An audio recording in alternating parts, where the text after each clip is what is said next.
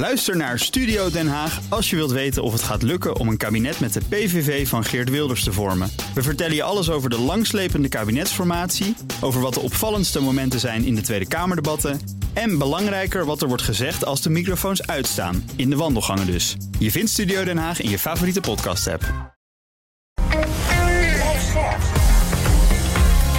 BNR Nieuwsradio. De wereld. Bernard Hammelburg. Welkom bij het beste binnenlandse programma over het buitenland. Straks, voordat Zelensky zijn tour door Europa maakte, bezochten Nederlandse Kamerleden Oekraïne. VVD-buitenlandwoordvoerder Ruben Brekelmans vertelt wat hij daar hoorde en zag. Maar nu eerst, president Zelensky van Oekraïne heeft het Europese parlement toegesproken. Hij wilde laten zien dat Oekraïne echt bij de Europese familie hoort. This is our Europe. These are our rules. This is our way of life. And for Ukraine, it's a way home. Ik praat er dadelijk over met Thijs Reuten, Europarlementariër voor de Sociaal-Democratische SND-fractie namens de Partij van de Arbeid.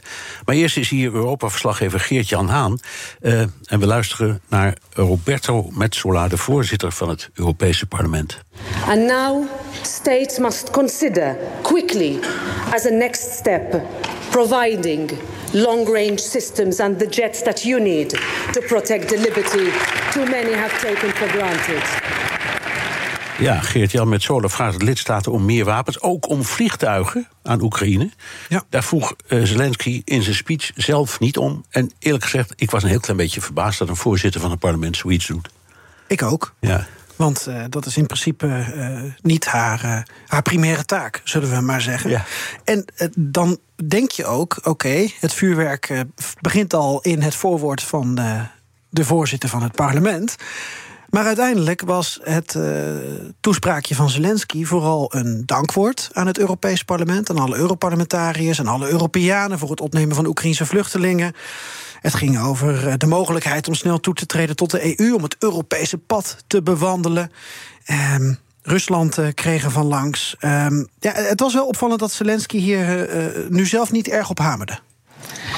Європі пощастило, що у цій залі, у найбільшому парламенті Європи, у європейському парламенті, принциповість та енергійність мають абсолютну більшість.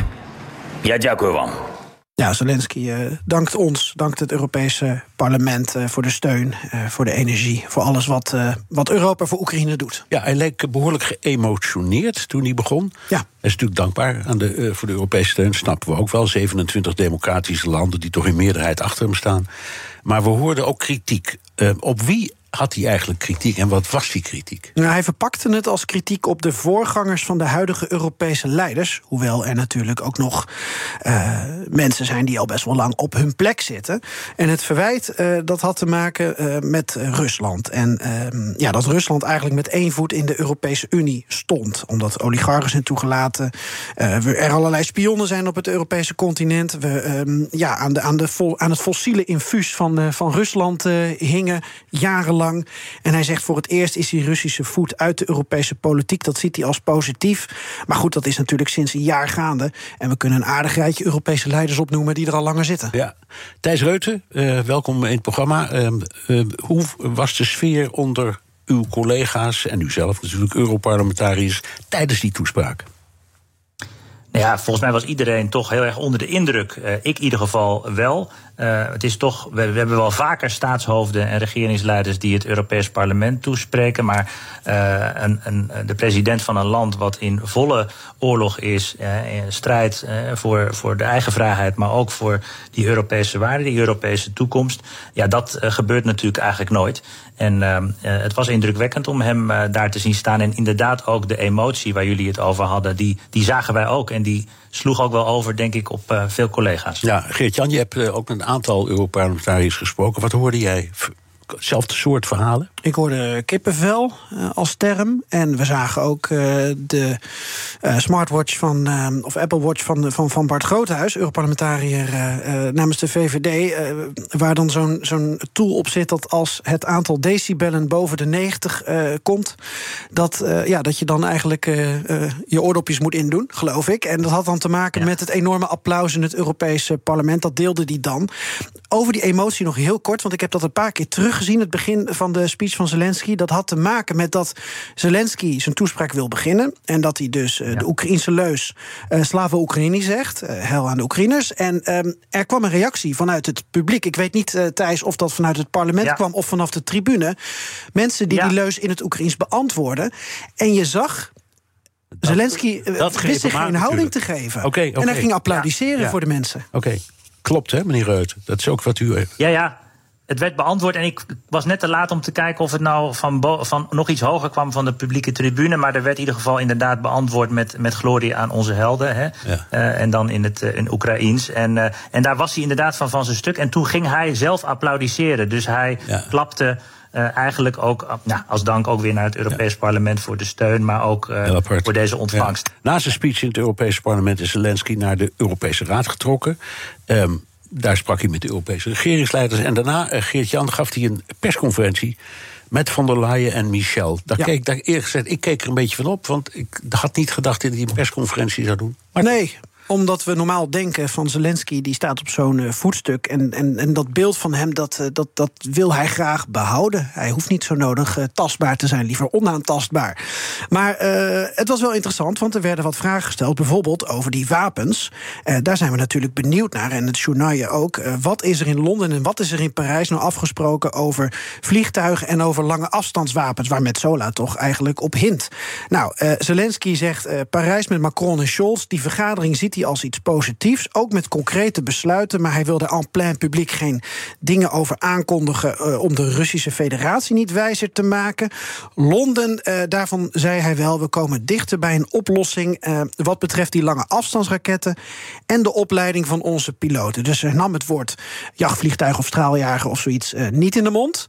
ook al doet zijn chef, zijn kabinetschef dat momenteel wel, meneer Jermak.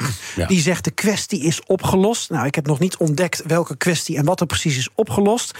Um, maar goed, dat waren eigenlijk de dingen die het meeste opvielen aan die persconferentie. Plus Bernard Zelensky zegt: Ik wil lid worden van de EU. Dan bedoel ik dit jaar 2-0, 2-3.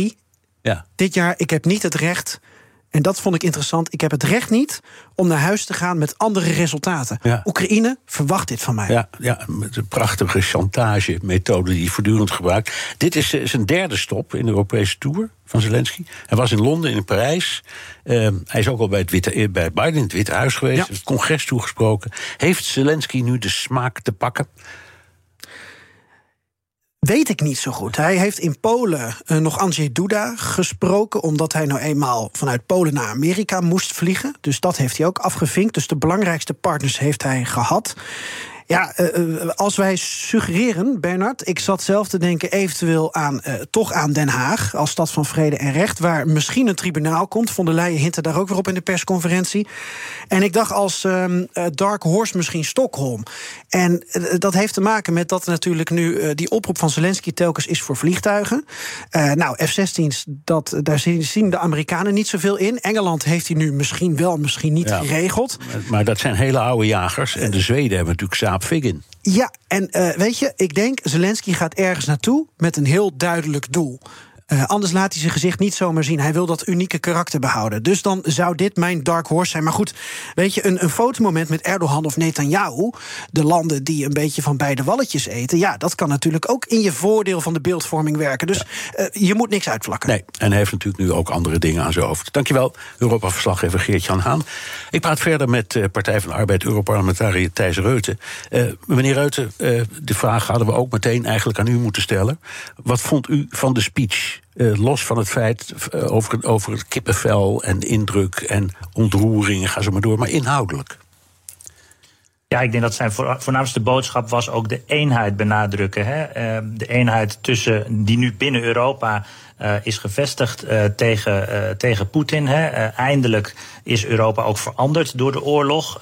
dat sluit ook aan bij wat jullie net ook bespraken, hè, dat ehm, hij impliciet natuurlijk Europa ook verwijt te lang Rusland te hebben laten begaan. Um, en die eenheid die we nu omarmen en die ook onze gezamenlijke toekomst onderstreept. Ehm, dat, uh, ja, dat vond ik wel erg, erg mooi uh, in zijn uh, speech. Ja, het thema was natuurlijk helemaal Europa. En hij stond in het hart ja. van Europa. Dus ja, best begrijpelijk. Hij ging, was eerst naar het Verenigd Koninkrijk.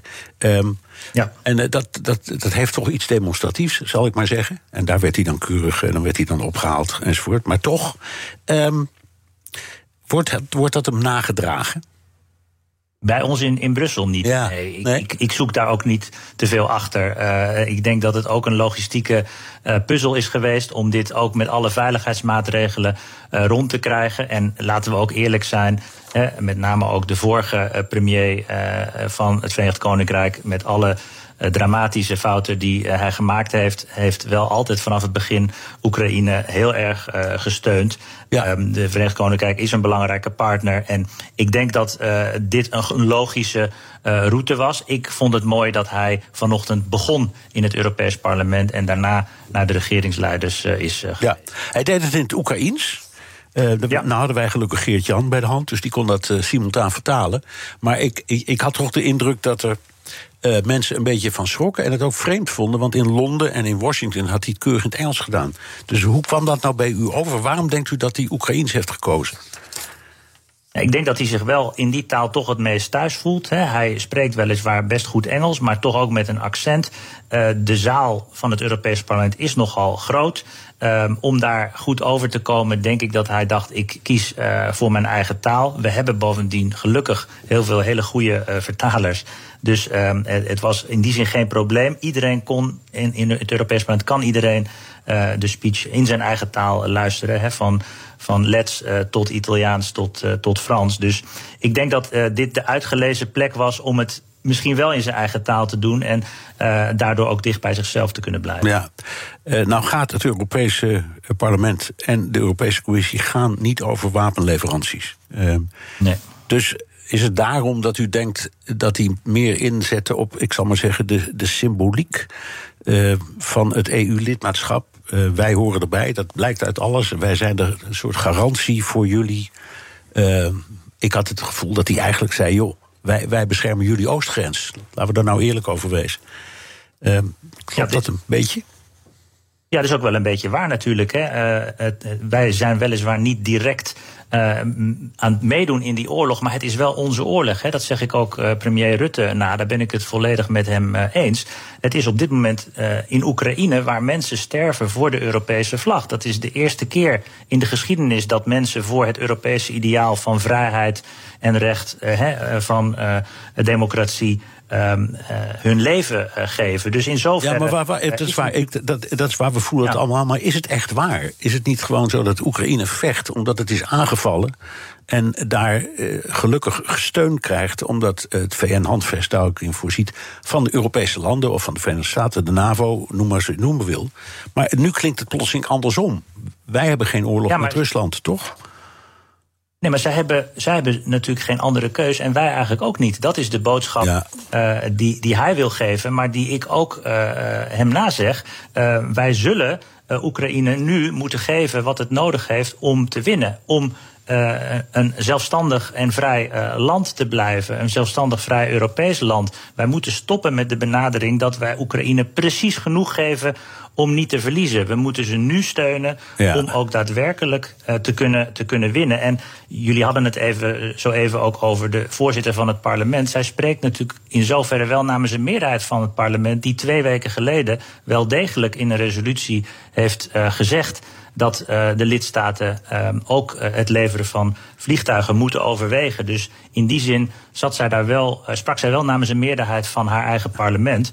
Um, en ik denk dat dat um, uh, nu ook is wat op tafel ligt naast de um, uh, raketten uh, met een groter bereik bij de Europese lidstaten. Ja, dat lidmaatschap dat is voor hem natuurlijk van cruciaal belang. Nou even, ik, ja. ik zeg het maar, toen, toen we hier het Oekraïne-referendum hadden. Toen is dat is in Nederland eh, afgewezen. En het gevolg daarvan was een, een stukje papier dat werd toegevoegd aan, de, aan het associatieverdrag. Waar, waarin eigenlijk stond: dit kan nooit een opmaat zijn naar het lidmaatschap. Wij zijn wel 180 graden om, als ik het zo begrijp. Toch?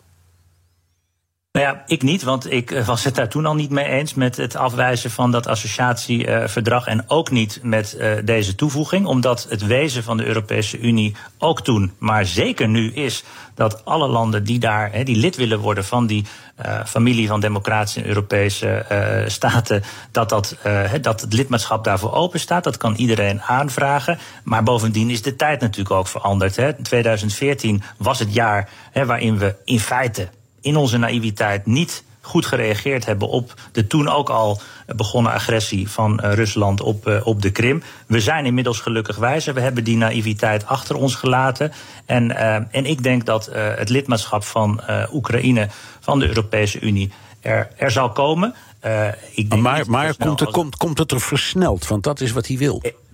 Nee, er bestaat geen, uh, er bestaat geen fast track of versnelde uh, toetredingsprocedure. Wat er wel is, en dat moeten we ook doen in mijn beleving met Oekraïne, is het veel meer helpen van een land om die hervormingen uh, door te maken. Om te komen tot het niveau wat vereist is om lid te kunnen worden van de Europese Unie. Het is belangrijk om te begrijpen dat het, behalve dat het ook in ons belang is dat Oekraïne uh, op dat niveau komt uiteindelijk Oekraïne er zelf geen belang bij heeft om toe te treden tot een Europese Unie als ze nog niet op dat niveau zijn. Wat we wel ons moeten realiseren is dat we de fout die we bij de westelijke Balkan hebben gemaakt door veel te weinig te helpen in het proces van hervormingen en en aanpassingen in, in, in, de eigen, in de eigen, het eigen land. Dat we dat bij de Oekraïne dus echt beter moeten doen. Dus er is geen versnelde procedure. Er is wel een uh, manier om veel meer en beter te helpen. Zodat Oekraïne sneller aan die eisen voldoet. Ja. En als ze daaraan voldoen, moeten ze ook lid kunnen. Ja, dat, dat, dat is volkomen logisch. Um, ja. Vond u het handig dat Charles Michel als, president van de Europese Raad op Twitter schreef: Welkom thuis, welkom bij de Europese Unie, president Zelensky. Ik, ik dacht, dat had ik nooit gedaan als ik hem was. Ja, maar dat is natuurlijk ook de, dat sluit natuurlijk ook aan op wat president Zelensky zelf zei. Ik wil Oekraïne en de Oekraïners naar huis leiden, naar huis in Europese democratie. Um, uh, dat zij, uh, dat is ook een beetje een, een, een woordenspel. Welkom in de Europese familie. Kijk, uh, wat mij betreft kun je ook zeggen dat de landen op de westelijke Balkan ook al bij Europa horen, maar nog niet lid zijn van de Europese Unie. Ja, zij horen ze dan bij de Europese familie. Ik denk dat ons, ons eindbeeld en ook onze uh, de lessen die wij moeten trekken van het afgelopen jaar is dat we ons simpelweg niet kunnen permitteren om een land als Oekraïne, maar ook die westelijke Balkan aan de zijlijn van Europa, van de Europese Unie te laten staan. Dat is niet in ons belang, nee. omdat dat voortdurende bron zal blijven van instabiliteit en, en, en onrust. En uh, dat moeten we tegengaan. Hij sprak uh, daarna met de Europese Raad, regeringsleiders dus. Ja. Dat zal ongetwijfeld wel over wapenleveranties zijn gegaan. Dat deed hij niet in die toespraak. Um, ik, ik, wil eventjes één dingetje laten horen van zijn toespraak in Londen tot het parlement. om, dat vond ik zelf zo indrukwekkend. Ik ben ontzettend benieuwd wat u gewoon zeg, als metafoor hierin ziet. In Britain, in Britain, the king is a, an air force pilot. And in Ukraine today, every air force pilot is a king. Ja, dat was uh, een, een beetje ja, uh, Churchill-achtige formulering, dacht ik. Op de knappe dag van degene ja. die dit heeft geschreven. Uh, maar het brengt ons wel op een belangrijk punt. Vindt u dat we Oekraïne inderdaad meer moeten steunen? Wel die lange afstandswapens, wel gevechtsvliegtuigen? Die, die langafstandsraketten raketten waar het over gaat, daar ben ik al eigenlijk sinds de vorige zomer van overtuigd dat we daar minder voorzichtig in zouden moeten zijn. Ik vind het onbestaanbaar dat we het wel volkomen normaal vinden dat Rusland vanuit elke hoek van hun eigen land, inclusief de Zwarte Zee, de steden en dorpen in Oekraïne kan bestoken, de flatgebouwen, de speeltuinen en de scholen in puin kan uh, schieten. Maar dat we tegen Oekraïne eigenlijk zeggen: nou ja, we geven jullie raketten die 40 of 60 kilometer uh, ver kunnen, want anders wordt het te link. Ik denk dat Oekraïne ook in staat moet worden gesteld om de precieze lanceerplekken waar vandaan ze nu bestookt worden, waar vandaan hun steden bestookt worden, om die ook te treffen. En daar moet je gewoon goede afspraken over maken. Dus die uh, lange afstandsraketten uh, zijn wat mij betreft echt on onmiddellijk nodig die, uh, die vliegtuigen, ja, die zijn uiteindelijk ook nodig om in defensieve zin te zorgen dat het uh, Oekraïnse luchtruim uh, weer van de Oekraïners is, weer um, beschermd kan, kan worden. En ik denk dat hij wel degelijk wat vooruitgang heeft geboekt, ook bij de Britten, maar ik denk ook wel in Europa. Onze eigen premier Rutte zegt ook steeds: er is geen taboe, ook niet, ook niet daarop. Uh, we kijken hoe, hoe we daarin kunnen opereren. Dat zullen Europese lidstaten ook samen moeten doen. We moeten samen afspreken wie is het best gepositioneerd om welk type vliegtuig Natuurlijk. wanneer te leveren. Natuurlijk. En laten we in, in, in, laten we in ieder geval beginnen om morgen al uh, de piloten van Oekraïne te trainen. Want vroeg of laat zullen ze toch op die moderne vliegtuigen moeten vliegen. Hè, ook als de oorlog voorbij is. Dus daar kun je nooit een bijl aanvallen ga vast beginnen met die training. En uh, ga uh, zorgen dat we niet dezelfde fout maken als met de tanks. Want daar hebben we een half jaar over gebakken leid met elkaar. Terwijl we ook een half jaar geleden al wisten dat vroeg of laat die tanks uh, echt nodig zijn om Oekraïne um, de vrijheid terug te geven. Ja, ja. We hadden pas kolonel Han Bouwmeester in het programma. En die zei: er is niet zoiets als defensieve wapens. Nee, ben ik helemaal met hem eens. Want op het moment dat je uh, ja, een tank, als je hem omdraait, is een offensief wapen, bij wijze van spreken. Ja, maar als jouw land, als jouw land is binnengevallen, uh, dan is een offensief wapen om de agressor er weer uit te gooien. Uh, ja, dat is dan ook nodig. Hè? Ja. Je kunt niet uh, louter met een beroep op. jongens, het moet wel alleen ter zelfverdediging zijn. de meest geavanceerde wapens uh, weigeren. Oekraïne heeft dat nodig, simpelweg om controle te krijgen over haar e hele eigen uh, land. En, en dat is, we weten allemaal dat dat het doel is. Dat vinden we ook allemaal. Alleen we moeten nu ook bereid zijn om de stappen te zetten die daartoe leiden. En dat is simpelweg samen te vatten in geef Oekraïne wat het nodig heeft om, om dit te winnen. Ja, maar goed, het argument tegen, zeker van Biden tot nu toe, is: op het, als ik dat doe, zulke raketten en ook bijvoorbeeld F-16's, dan is het zo. Um, dan, dan krijgen de Russen een beetje gelijk, want dan is het eigenlijk. dan ontaart het in een oorlog tussen Rusland en de NAVO. En dat moeten we zien te voorkomen. Tot nu toe uh, zeggen we, we helpen Oekraïne omdat uh, artikel 71 van het VN-handvest ons daar toe gerechtigd heeft. Ja. Op het moment dat je echt Rusland bedreigt, is het toch net anders. Zit daar niet het maar, Ja? Nou ja, dat werd natuurlijk een maand of negen geleden ook gezegd toen het ging om geavanceerd luchtafweergeschut. dat werd een maand of zes geleden ook gezegd toen het over de tanks uh, ging. Ja. Um, ik denk dat we uh, op al die uh, stappen he, de goede stappen hebben gezet, alleen niet snel genoeg. En um, ik snap ook dat het uh, een ingewikkeld gesprek kan zijn, maar het doel is helder. We moeten Oekraïne voorzien van datgene wat nodig is om, om, het, om hun land te bevrijden. En ik denk dat ook president Biden uiteindelijk snapt dat hè, samen met de bondgenoten. En daar kunnen we ook natuurlijk allemaal naar kijken wie het best gepositioneerd is om welk vliegtuig te leveren. Moeten dat vliegtuigen zijn die de Oekraïners al kennen? Moeten het vliegtuigen zijn die uh, werkeloos in de hangar staan in Frankrijk? de Mirages, zijn die makkelijk te vliegen? Ik ben overal voor in, maar we moeten niet te lang hiermee wachten, omdat uiteindelijk precies dat de oorlog verlengt. En dat is iets wat we allemaal niet willen. We willen allemaal dat dit zo snel mogelijk voorbij is. Dus laten we dat nu ook um, zo snel mogelijk proberen te bespoedigen. Dank, Thijs Reuten, Europarlementariër voor de SND-fractie namens de Partij van de Arbeid. Ook Liesbeth Staats vind je in de BNR-app. Ja, heel handig. Luister live naar Kees en mij tijdens de Daily Move. Dan blijf je ook gelijk op de hoogte van breaking news en het laatste zakelijke nieuws. En daar vind je ook alle BNR-podcasts, waaronder de Perestrooikast. Download nu de gratis BNR-app en blijf scherp.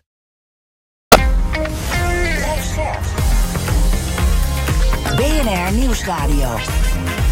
De wereld.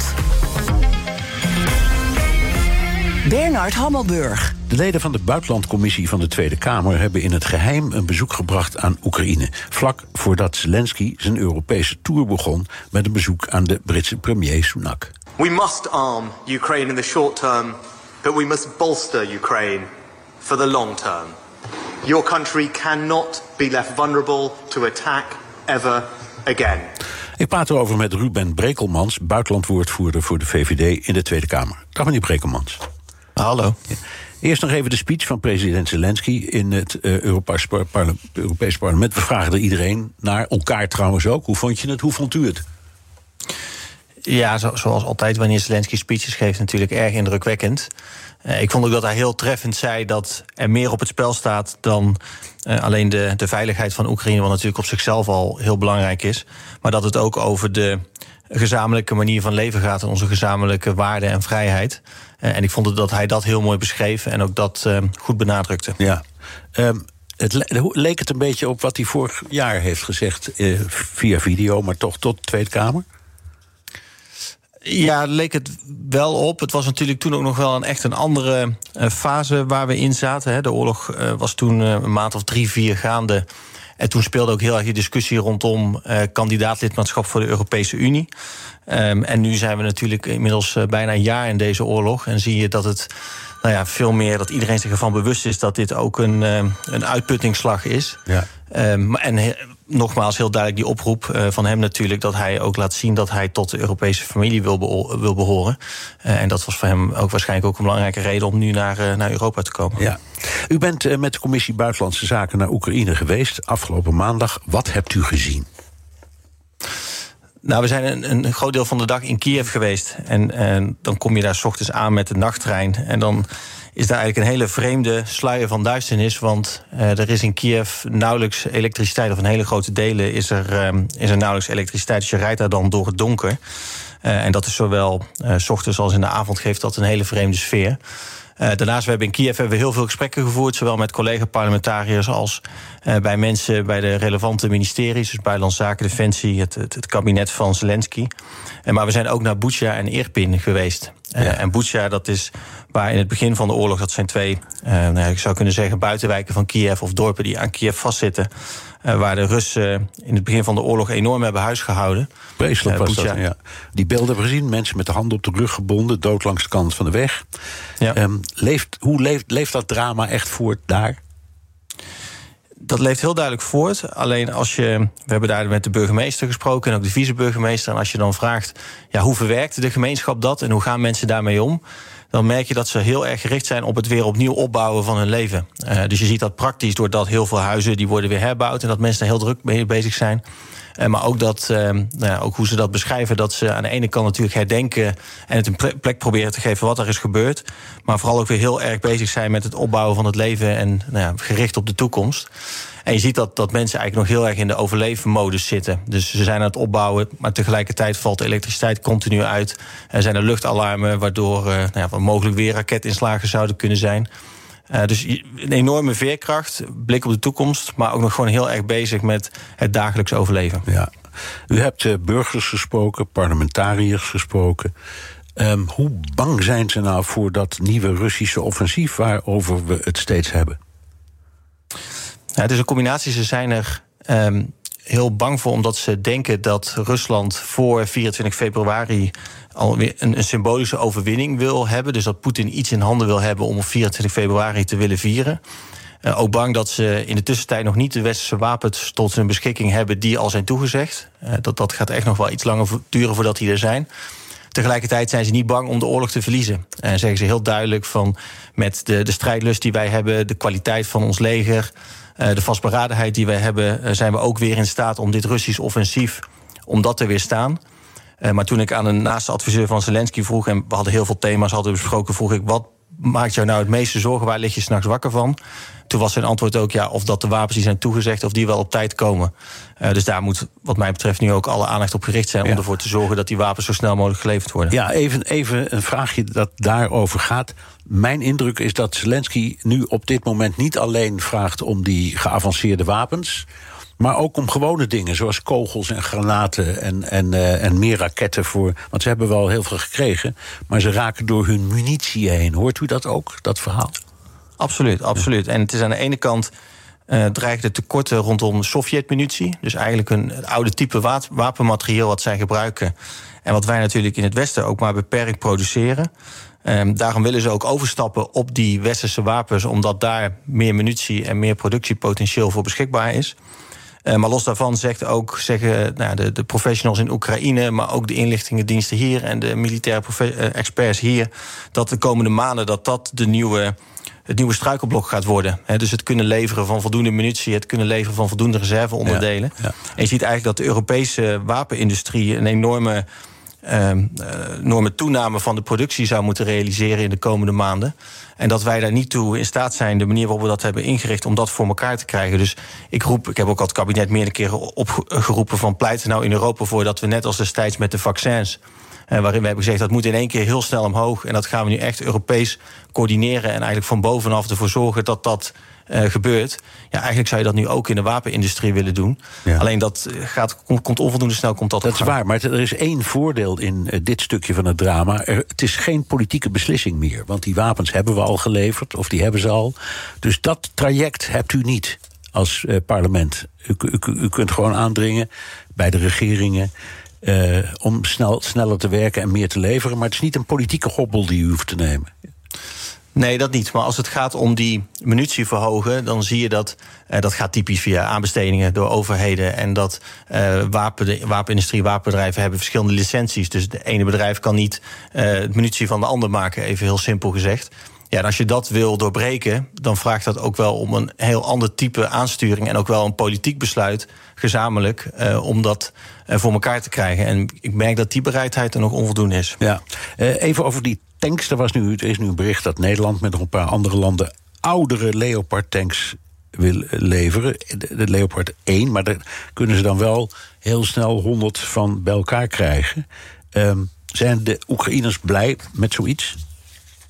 Ja, ze zijn blij met alles. Uh, en ze, ik merkte ook wel dat ze heel positief zijn over de rol die Nederland speelt. Ook in die hele discussie rondom tanks en nu ook uh, rondom F-16's.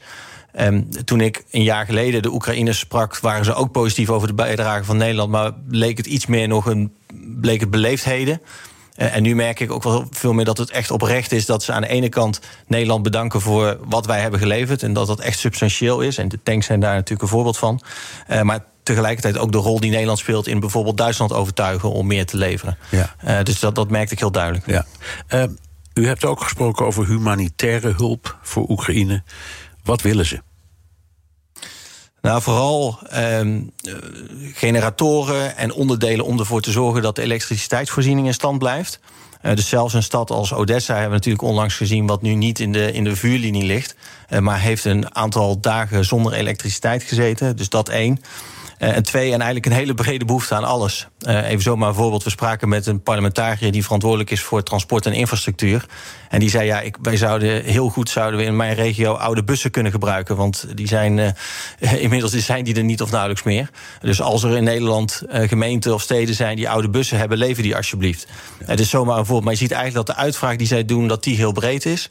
Uh, maar de hoogste prioriteit gaat over die elektriciteitsuitval en bijdragen die we daaraan kunnen leveren om dat uh, te voorkomen. Ja, vindt u dat Zelensky met uh, het optreden tegen, Oekraïne, tegen, tegen corruptie in zijn land een goede eerste stap zet in de richting van dat EU-lidmaatschap? Dat hij laat zien van een van de ernstige problemen, die pak ik nu al meteen aan.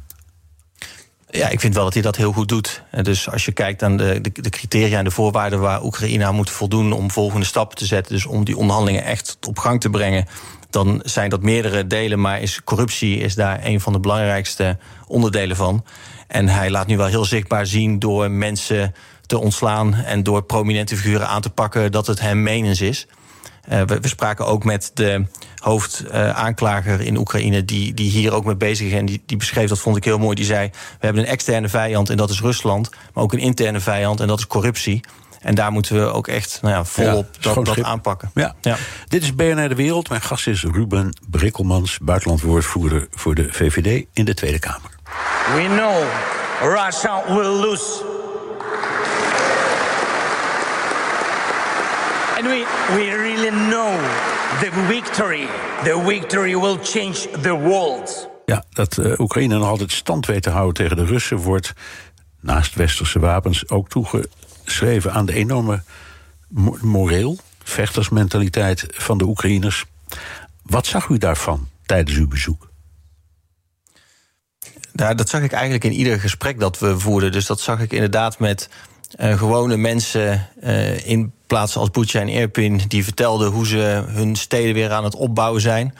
Uh, dat, dat merkte ik ook aan de gesprekken die we hadden met NGO's... die actief zijn in Oekraïne. Bijvoorbeeld een NGO die de evacuaties uh, doet echt aan de frontlinie. Dus mensen die bijvoorbeeld uit uh, Bakhmut vertrekken, daaruit uit vluchten... maar dan vervolgens een paar kilometer verderop ook buiten staan. Nou, zij helpen die om weer een plek te vinden... Um, en dat, dat merkte ik ook in alle gesprekken die we hadden met uh, bijvoorbeeld mensen op Defensie en Buitenlandse Zaken. Dat ze heel strijdvaardig zijn om deze oorlog te winnen. En dan stellen wij natuurlijk de vraag: ja, we zien dat Rusland enorm veel mensen aan het mobiliseren is. Uh, honderdduizenden. Maakt jullie dat niet bezorgd over dat, dat Rusland deze uitputtingsslag gaat winnen? En zij zeiden ook van ja, wij zetten daar een kwalitatief veel sterker leger tegenover. En inderdaad een heel strijdvaardig uh, leger die ja, vecht voor hun leven en vecht voor hun manier van leven. Ja. Uh, en ze hebben ook het gevoel van, ja, dat ze in dat opzicht niet zijn te verslaan hoeveel mensen Rusland daar ook tegenover zet. Oké, okay, nou uw eigen uh, inschatting, zal ik maar zeggen. Uh, los van hun antwoord, dat ze duidelijk zeggen: nee, we winnen toch, al komen ze met nog zoveel mensen. Maar de werkelijkheid is, als je kijkt door de Russische krijgsgeschiedenis, dat dat toch vaak de wijze is waarop ze conflicten hebben gewonnen. Gewoon door onvoorstelbaar veel mensen in te zetten en zich niet zoveel aan te trekken als die sneuvelen. Denk aan Stalingrad, dat hebben ze echt gewonnen. Alleen maar omdat ze onbeperkte hoeveelheden mensen er tegenaan gooiden. En die, de Oekraïners hebben dat simpelweg niet.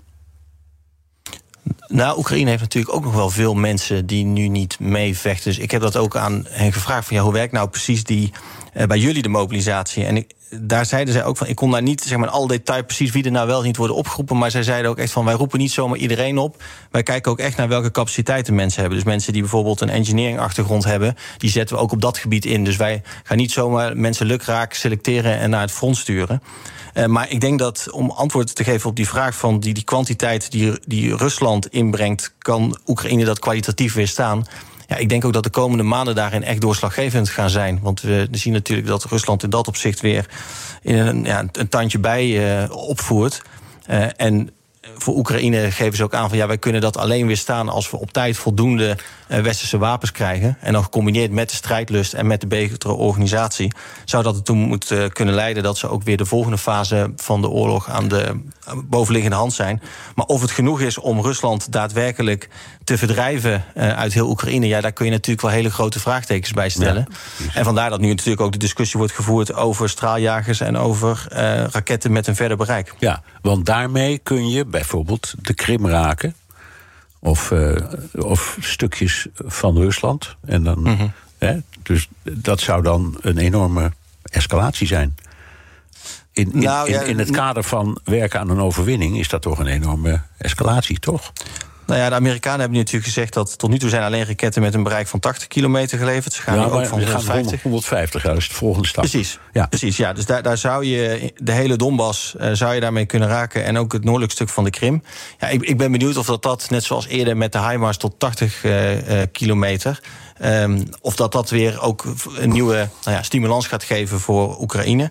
Kijk, ik denk dat Oekraïne wel heeft laten zien dat ook wapens die een net wat verder bereik hebben, dat ze die op een prudente manier inzetten. Dus echt alleen ter verdediging van het eigen grondgebied. En ja. als we wapens leveren, zouden leveren zoals straaljagers of raketten met een bereik van 300 kilometer, moeten we ook die afspraak met Oekraïne maken dat ze die echt alleen voor eigen zelfverdediging okay, gebruiken. Nu de gebieden waarom het gaat, die, die heeft Rusland geannexeerd. Um, dus dat is nu een stuk van Rusland. Is het nu zo, in ieder geval volgens de Russen, maar hoe moeten we daarmee omgaan? Laat ik het zo zeggen. Dat wanneer je een aanval doet op wat zij hebben geannexeerd, een stuk van de Donbass uh, of, ja. uh, of de Krim, is dat dan een aanval op uh, Rusland? Nee, ik, ik heb dat eigenlijk vanaf het begin af aan, vooral als een symbolische daad gezien, maar praktisch gezien niet heel serieus genomen. Want zij hebben namelijk provincies geannexeerd, hè, dus in hun ja. ogen formeel op papier toegeëigend, die ze niet eens vol, volledig in bezit hadden. Dus eigenlijk vanaf minuut één na die zogenaamde annexatie. had, was al een deel van het grondgebied in handen van Oekraïne. Dus dat zou dan betekenen, als dat hun grondgebied was, dat ze recht zouden hebben in hun ogen tot een enorme escalatie. En dat is niet zo. Uh, dus ik denk eigenlijk dat er praktisch, en dat zie je nu ook, dat er in die zin niet heel veel veranderd is. Maar dat er gewoon om iedere meter wordt gevochten in ieder van die provincies. Uh, en dat we Oekraïne in staat moeten stellen om daar zoveel mogelijk uh, van terug te veroveren. Ja, de Amerikanen hebben als inzet of als doel om zoveel steun te geven dat Oekraïne een zo goed mogelijke positie krijgt als het uiteindelijk op onderhandelingen, uit, op onderhandelingen uitkomt. Ziet u dat ook als voornaamste doel?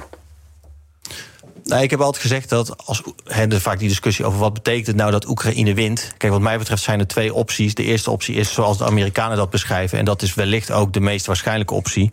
En de tweede optie is dat Oekraïne inderdaad in staat is om eh, het volledige grondgebied terug te veroveren. En Oekraïne heeft ons het afgelopen jaar al een behoorlijk aantal keer verrast in hoeverre zij in staat zijn om grote stukken weer terug te veroveren. Dus wat mij betreft is, is winnen. Uh, kan twee opties zijn. Eén, zo goed mogelijk positie aan de onderhandelingstafel om Oekraïne staat tot een akkoord te komen. Of twee, dat ze hun hele grondgebied uh, bevrijden. Ja, nou, de, de, de stellingen die beide partijen innemen is: Oekraïne zegt we willen het hele bezette gebied terug, inclusief de Krim. En, en Poetin moet voor het gerecht, hè, daar komt het een beetje op neer. En anders valt er met ons niet te praten. Uh, en de Russen die, die draaien het om en zeggen: we zullen niet rusten voordat de, de, de hele Donbass gewoon formeel van ons is. Ja, waar zit de ruimte? Nou ja, om te onderhandelen is heel beperkt. Dus ik vind ook dat mensen die nu oproepen tot vredesonderhandelingen. Het, is, het is een beetje makkelijk, omdat je ziet dat er eigenlijk, eh, zoals u dat ook net beschrijft, dat er weinig uh, ruimte is om tot elkaar te komen. Uh, en ik vind dat tot die tijd, kijk, heeft een, um, een, een vredesformule gepresenteerd. Dat bestaat uit tien punten. Dat zijn, wat mij betreft, zijn dat hele redelijke punten, want die gaan namelijk uit van het internationaal recht en van de soevereiniteit van Oekraïne. En ik vind ook dat we Oekraïne daarin moeten eh, steunen, in die inzet. Je ziet nu wel, en dat is op zich internationaal gezien ook wel heel interessant, dat Oekraïne probeert om daar zoveel mogelijk steun voor te vergaren in de wereld. Um, en het liefste zou het op 24 februari ook een resolutie inbrengen in de VN om daarover te laten stemmen. Maar je ziet dat buiten het Westen, dat de rest van de wereld daarin behoorlijk verdeeld is. En ja, dat, dat klopt. eigenlijk die, die, die principes van internationaal recht, die voor ons vanzelfsprekend en de basis zijn, ja, als zij die nu in stemming zouden brengen, dat dat wel eens tot een diplomatiek uh, gezichtsverlies ja, zou kunnen leiden. Begrijp ik. Dus nou, ja, ja, laat da, zien hoe ingewikkeld het is. Het is heel ingewikkeld. Dank Ruben Brekelmans, buitenlandwoordvoerder voor de VVD in de Tweede Kamer. Postma in Amerika. Tijd voor het Amerikaanse nieuws door de ogen van onze correspondent in Washington, Jan Postma. Jan, na de State of the Union toespraak zijn Democraten enigszins opgelucht over Biden? Ja, want het, het viel een beetje mee voor ze. En uh, hier en daar hoor je wat voorzichtig optimisme. Dat hij het misschien toch nog wel een keer zou kunnen in uh, 2024, dat presidentschap. Uh, ja, Biden kwam moeilijk op gang, vond ik. Hij, hij begon een beetje te freewheelen en dat liep niet helemaal lekker. Maar uiteindelijk maakte dat niet zoveel meer uit. Want alle aandacht ging naar, naar dat ene moment.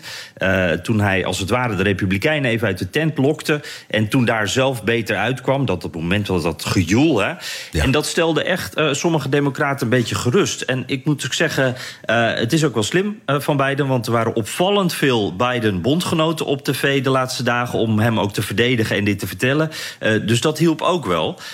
Biden klaagde eerder al eens dat dat te weinig gebeurde. Zoals Trump daar ook altijd over klaagde.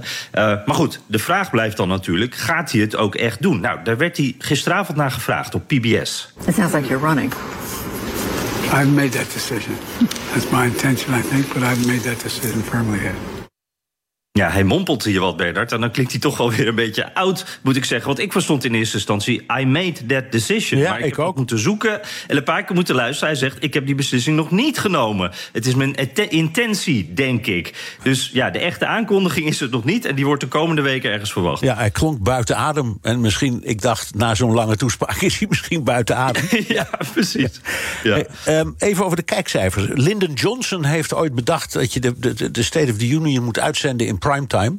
Want dan heeft het zin, dan krijg je miljoenen uh, kijkers. Hoe zat het met de kijkdichtheid? Ja, dat, dat viel een beetje dan weer tegen. Dat is dan weer eh, de andere kant. Ik moet wel zeggen, dat is de laatste jaren al zo. Hè, maar uh, eh, 27 miljoen kijkers is de eerste schatting. Uh, dat komt nog een paar miljoen bij waarschijnlijk. Maar dat is wel echt duidelijk minder dan vorig jaar. Toen waren er nog 38 miljoen voor Biden. En ter vergelijking, in 2018 hadden we een piek. Toen haalde Trump 45 miljoen. Dus echt veel meer. Bijna, bijna twee keer zoveel. Maar een kanttekening erbij. Ja, wie kijkt er nog live tv? Hè? Een hele jonge generatie doet dat niet meer. de Grammys bijvoorbeeld die grote show, die waren een paar dagen geleden al blij met 12 miljoen mensen. Dus het is ook maar relatief. En ja, het gaat steeds meer om de clipjes die via social media en andere kanalen gedeeld worden. En dat, dus het, het, beeld van Lyndon Johnson, het idee, dat is inmiddels ook wat uh, veranderd. Ja. Uh, en nog wel interessant, verreweg de meeste mensen, het is geen verrassing, keken via Fox News. Dat waren bijna 5 miljoen. En dat is ook heel belangrijk, want daar worden die clipjes allemaal herhaald en geduid. En daar krijg je natuurlijk een heel ander beeld. Uh, ja, het is een beetje de grootste spinroom van Amerika, eigenlijk Fox Nieuws. Ander beeld dan bij andere zenders. Ja, maar en hoezo anders? Zegt, zegt Fox News, we vonden het helemaal niks. En zeggen die andere zenders, nou, we vonden hem eigenlijk wel goed. Ja, daar komt het wel een beetje op neer. Ja. op, op CNN hoor je dan heel erg van... oh, hij heeft ze echt in de tank genomen, die republikeinen. En moet je zien, wat zal dit een ongelooflijk eh, effect hebben... ook op zijn populariteit. En bij Fox hoor je dan, hij heeft alleen maar gelogen. Uh, we kunnen de president niet vertrouwen. Wat vreselijk is dit. Uh, hij moet zo snel mogelijk weg. Dus ja. echt zwart-wit. Ja. Wat zijn zijn plannen voor de komende tijd? Ja, hij was uh, meteen na de State of the Union op campagne in Wisconsin. Uh, en dan denken we dus aan die aankondigingen hè, die we binnen een paar weken verwachten. Uh, belangrijke swing state Wisconsin. hij, gaat daar zijn, hij heeft daar zijn, nou, als een grote plannen is hij daar eigenlijk een beetje zo aan het verkopen en aan het laten zien wat voor effect dat heeft. Maar er wacht ook nog een belangrijke beslissing. En dat is wel interessant, want zondag is de Super Bowl. En nou, dat is een kijkcijferhit. Het kijkcijferhit eigenlijk van, van het jaar. De kijkcijferhit. 100 miljoen Amerikanen kijken daarnaar. Uh, en dat is dus heel belangrijk. En de traditie daar is dat de president dan een interview geeft aan de zender die dat jaar de wedstrijd uitzendt. Maar dit jaar is dat Fox News. En Biden heeft daar nog niet gezeten voor een interview. En ja, we zeiden net al, dat is niet de vriendelijkste omgeving voor hem. Er is nog geen besluit of het gaat gebeuren vanuit het Witte Huis. Ik moet zelf zeggen, ik zou dat dan wel weer slap vinden. Want een president moet toch ook een paar kritische vragen aankunnen. En als hij dat niet doet, dan denk ik dat dat ook wel eigenlijk iets zegt hoe hij ervoor staat als potentiële kandidaat. Ja, Lijkt mij ook. Oeh, ben benieuwd zeg. Dank. Jan Postma, correspondent in Washington. Wilt u meer horen over dat fascinerende land? Luister dan naar de Amerika-podcast van Jan en mij. En tot zover BNR De Wereld. Terugluisteren kan via de site, de app, Spotify of Apple Podcast. Reageren kan via een mailtje naar dewereld.bnr.nl. Tot volgende week. Ook Harm Edens vind je in de BNR-app. Je kunt BNR Duurzaam niet alleen live luisteren in de app, maar ook terugluisteren als podcast, zoals al onze podcasts. En naast dat de BNR-app Breaking News meldt, houden we je ook op de hoogte van het laatste zakelijke nieuws. Download nu de gratis BNR-app en blijf scherp.